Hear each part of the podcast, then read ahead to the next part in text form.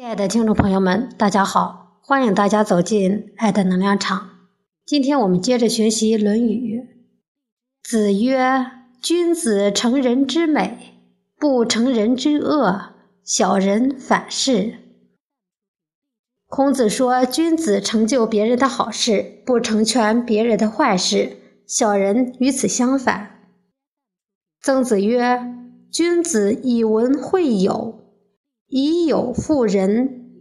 曾子说：“君子用文章、学问来聚会朋友，用朋友来辅助自己，修养仁德。”子路第十三。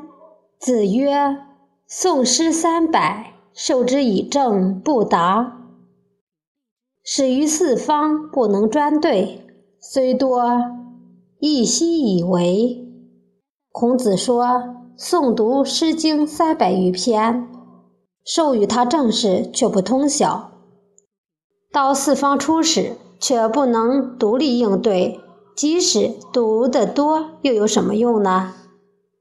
子曰：“其身正，不令而行；其身不正，虽令不从。”孔子说：“当权者自己品行端正，不下命令，下属也会执行。”当权者品行不端正，即使三令五申，百姓也不会听从。下面给大家读一篇故事：割发代首。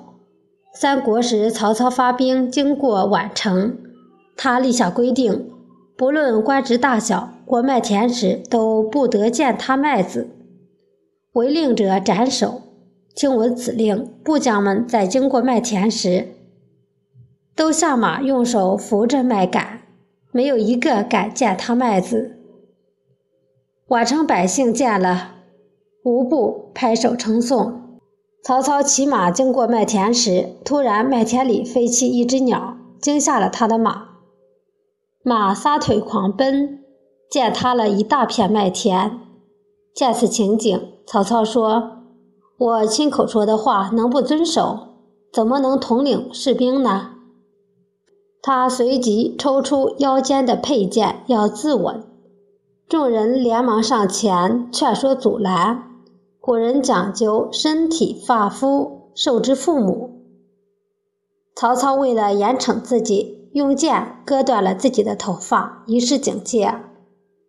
他又传令三军：丞相见他麦田，本该斩首，只因肩负重任。所以割发代首。曹操作为封建社会的政治家，能够割发代首，严于律己，实属难得可贵。今天《论语》的语音分享就到这里，谢谢大家的收听，我们下次再见。